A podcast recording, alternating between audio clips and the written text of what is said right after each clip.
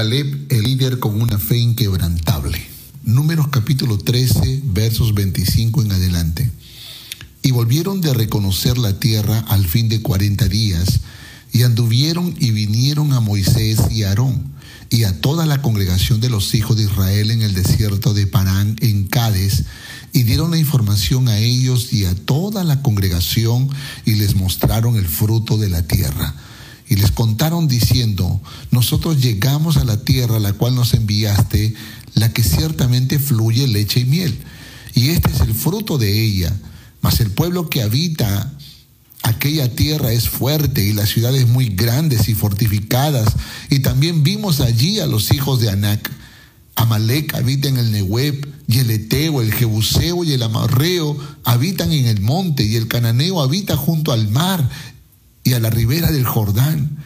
Entonces Caleb hizo callar al pueblo delante de Moisés y dijo, subamos y tomemos posesión de ella, porque más podremos nosotros que ellos. Mas los varones que subieron con él dijeron, no podremos subir contra aquel pueblo, porque es más fuerte que nosotros. hola, soy Caleb uno de los que pudieron ingresar a la tierra prometida. El otro fue Josué. Nuestros grandes líderes Moisés y Aarón no pudieron ingresar, tampoco toda mi generación. Dios tuvo un trato especial y diferente con ellos.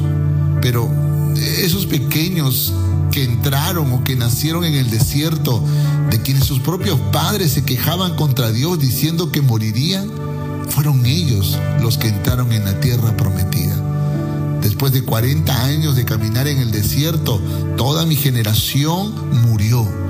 Así que todos tenían menos de 60 años. Los únicos viejos en ese pueblo numeroso éramos Josué y yo. Sentíamos la responsabilidad de ser inspiración y ejemplo de fe para las nuevas generaciones. Un día, Jehová le dijo a Moisés que enviara a los príncipes de las tribus de Israel para reconocer la tierra donde habitaríamos, la tierra que Dios entregó a Abraham y que nos prometió que la recuperaríamos. Nos dijo que era una tierra que fluye leche y miel.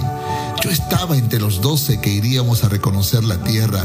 Todos estábamos muy emocionados, pues estábamos cerca de vivir una grandiosa experiencia.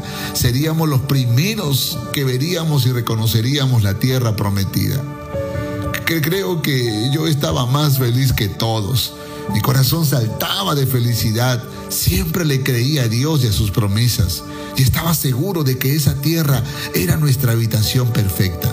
Nuestro líder Moisés tenía una visión muy clara y nosotros teníamos el deber de respaldarlo. Pero era necesario la fe. Si quieres correr en una misma visión, será necesario que crezcas en tu fe para que puedas creer que lo imposible es posible con Dios.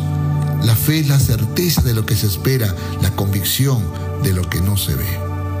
Cuando vimos la tierra de Canaán fue grandiosa. Era tan fértil que sus frutos eran grandes y hermosos. Cortamos unos racimos de uvas y tuvimos que cargarlo entre dos en un palo. Por 40 días vimos la tierra, los habitantes y también los ejércitos de los pueblos.